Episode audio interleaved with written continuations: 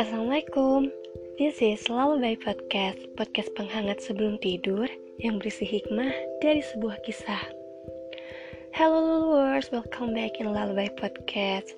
Sebelumnya, Ara mau mohon maaf nih karena baru bisa melanjutkan podcast ini sekarang karena ada beberapa hal yang it was really distracting yang jadinya baru bisa terlaksanakan di episode kali ini nih, insya Allah. Dan buat kamu nih luluers yang udah cuci muka, cuci kaki, dan gosok gigi, atau bahkan kalian udah ada di atas kasur dan siap-siap memejamkan mata, Eits, tunggu dulu nih, Artel bakalan temenin tidur kamu, bukan temen tidur, temenin kamu sebelum tidur, dengan menceritakan sebuah kisah. Uh, kisah yang Arel bakalan bawain kali ini, di episode kali ini, yang kayaknya kisah ini tuh udah nggak asing lagi nih buat kamu semua nih luars karena ini tuh cerita yang sering dibahas waktu kita masih SD, SMP, dan SMA pun masih suka dibahas. Tentang siapa kira-kira? Tentang seorang nabi yang diberi ujian dengan penyakitnya. Siapa itu? Yaps, kisah tentang Nabi Ayub alaihi salam Gak asing lagi kan ya pasti buat kita. Nah, kenapa di sini Ariel bakalan ceritain tentang kisah Nabi Ayub? Karena I hope that we can get the spirit from him gitu. Kita dapat uh, banyak apa ya banyak hikmahnya gitu sebenarnya dari kisah ini. So, Ariel bakalan cerita ini ya.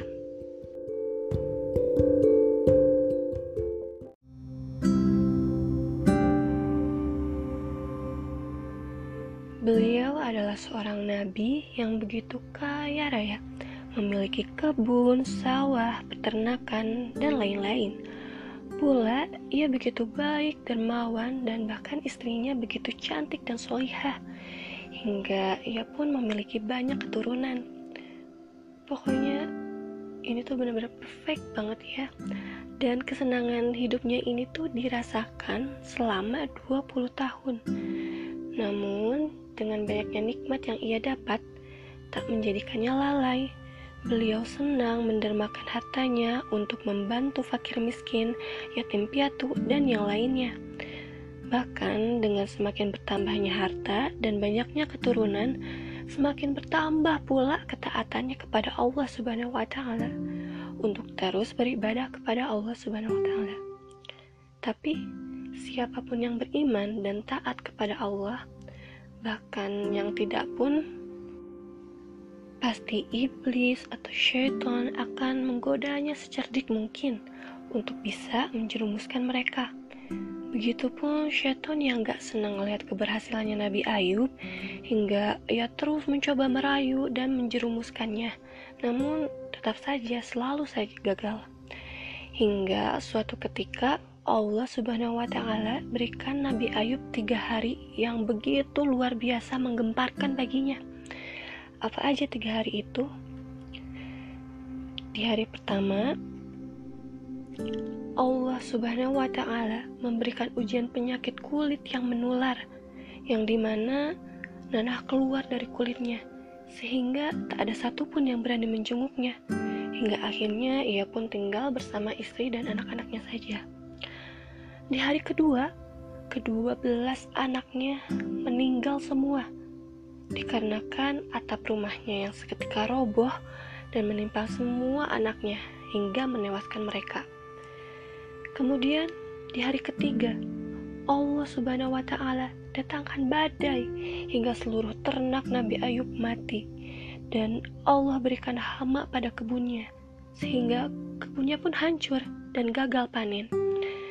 Dari sini, tak ada tersisa harta yang Nabi Ayub punya. Semuanya habis. Innalillahi. Ia pun harus berpindah ke tempat yang jauh bersama istrinya. Karena orang-orang takut akan penyakitnya. Namun ditemani istrinya yang solihah dan setia, Nabi Ayub dirawat dan diurusi segala keperluannya. Bahkan, sang istrilah yang mencari nafkah untuk kebutuhannya sehari-hari. Dari beratnya ujian yang Allah timpakan padanya ini, ia tetap tak membuatnya lalai. Ia tetap tenang dan sabar menerimanya. tak pernah mengeluh, dan bahkan ia semakin taat dalam beribadah kepada Allah hingga semakin khusyuk.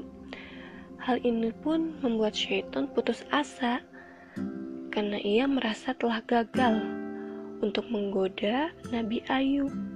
Sebab dalam kondisi apa pun Nabi Ayub tetap kuat keimanannya.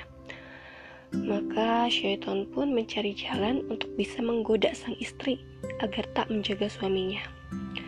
Suatu hari, istrinya berkata, bertanya kepada Nabi Ayub, Wahai Nabi Allah, sudah beberapa tahun engkau seperti ini.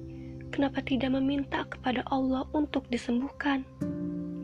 Dan Nabi Ayub menjawab, Wahai istriku, sudah berapa lama kita hidup dalam kenikmatan? 20 tahun, jawab sang istri. Nabi Ayub pun bertanya lagi, sudah berapa lama kita diuji oleh Allah Subhanahu wa taala? 18 tahun. Nabi Ayub pun berkata, aku masih malu untuk meminta kepadanya. Dan setelah 20 tahun, Nabi Ayub akhirnya berdoa kepada Allah dengan bahasa yang begitu sopan santun. Doanya ini bisa kita lihat di Quran Surah Al-Anbiya ayat 83 yang artinya Ya Tuhanku, sungguh aku telah ditimpa penyakit padahal Engkau Tuhan yang Maha Penyayang dari semua yang penyayang. Dan finally doanya langsung Allah jawab Jawabannya ini ada di ayat berikutnya. Di Quran Surah Al-Anbiya ayat 84. Kata Allah, maka kami kabulkan doanya, lalu kami lenyapkan penyakit yang ada padanya, dan kami kembalikan keluarganya kepadanya, dan kami lipat gandakan jumlah mereka sebagai suatu rahmat dari kami, dan untuk menjadi peringatan bagi semua yang menjembah kami. Semuanya kembali lagi dan bahkan lebih dari yang sebelumnya. Nabi Ayub sembuh dari sakitnya tanpa berobat hanya dengan menghantamkan kaki dan keluarlah air yang sejuk untuk mandi dan minum. Kemudian istrinya melahirkan anak kembar setiap tahunnya hingga mencapai 24 anak dan hartanya kembali hingga dua kali lipat dibanding sebelumnya.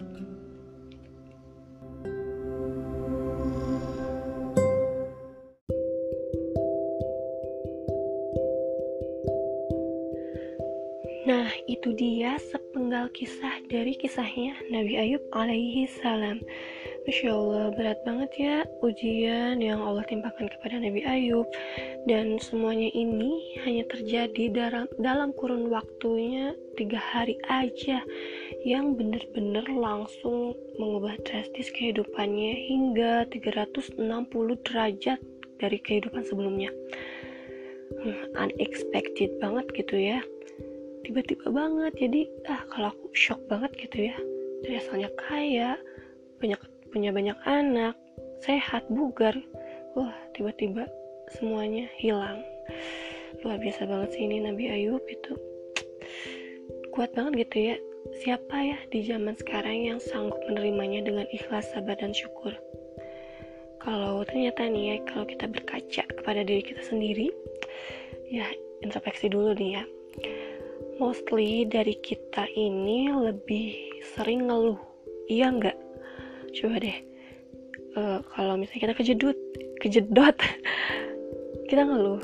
Jempol kaki nabrak lemari ngeluh. Ada jerawat di muka ngeluh. Duit dikit lagi nih di dompet ngeluh. Terus apa lagi? Ya intinya sehari itu pasti nggak akan mungkin kita nggak ngeluh iya nggak? Iya banget kan pastinya ya tanpa disadari gitu ya. Kita tuh sering banget ngeluhnya ngeluh harus banget gitu ya. Tapi ya emang sih ngalamin hal-hal seperti itu emang kurang mengenakan. Cuma itu tuh nggak seberapa dan totally different. Jauh big jauh banget gitu sama Nabi Ayub yang ujiannya lebih berat. Tapi tetap legowo tetap tabat tetap ikhlas tetap bersyukur malah tetap ibadah. Kita kita lagi gak enak badan aja kadang kita hmm, nunda sholat iya nggak? Astagfirullahaladzim nah itu tuh hal yang seharusnya kita paksakan apalagi sholat itu kan wajib. Nah jadi hikmahnya adalah apa coba? Yaps hikmahnya adalah the power of sabar.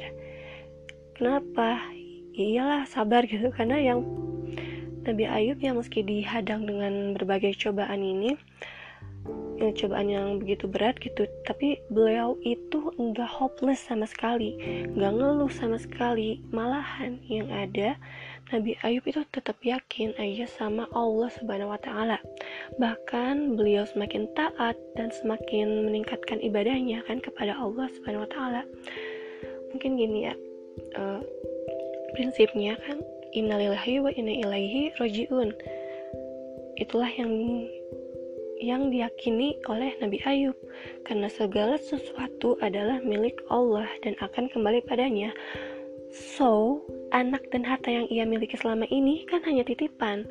Semuanya milik Allah. Begitupun kesehatannya, kegagahan, ketampanannya, dan kepadanya lah semua akan kembali. Hanya menunggu waktunya aja kapan Allah akan mengambil semuanya kembali.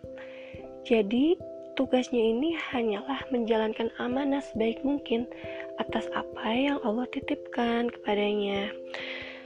Mungkin uh, sehingga ya itu nggak ngerasa begitu berat gitu ketika kehilangan semuanya.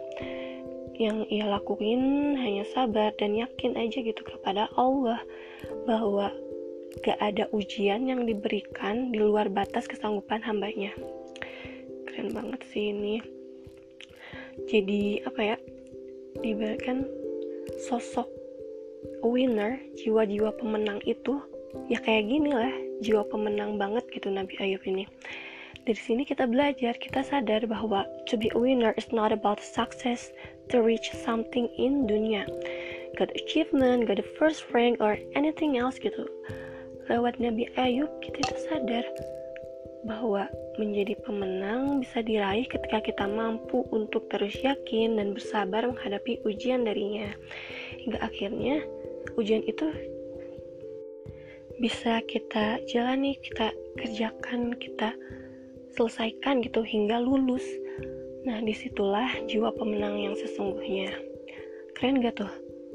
Langsung dilabeli pemenang sama Allah Subhanahu wa taala. Dan yang pasti rewardnya pun jauh jauh jauh jauh lebih besar dan indah dan benar-benar priceless banget pastinya ya. Pengen gak sih kita dinobatkan langsung sebagai pemenang sama Allah?